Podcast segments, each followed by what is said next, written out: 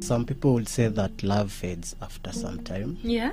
Uh, it's it just the, the, the nature of your relationship. It depends on uh, how you are relating with your partner. And because sometimes uh, you show love to someone, you do all it takes to Yeah. make them happy, but they don't seem like they appreciate your efforts.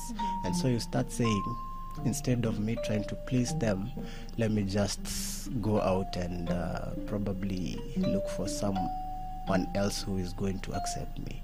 Yes. So with that, there's there, there's an example I have. There's a husband uh, who was talking to a wife, and then uh, the wife told the husband, "I've never heard you say that you love me."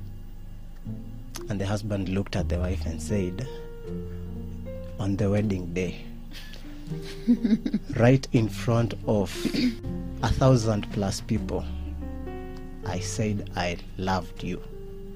That has not changed. When it changes, I will let you know. Oh my god. Oh, oh, oh, oh, oh, oh, oh. I. Okay. Uh-huh. yes.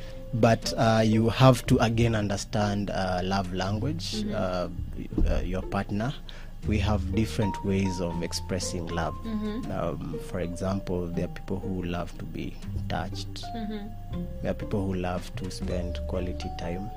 There are people who love gifts. There are people who love, you know, things like nature walk and all. So, do you understand your partner's love language?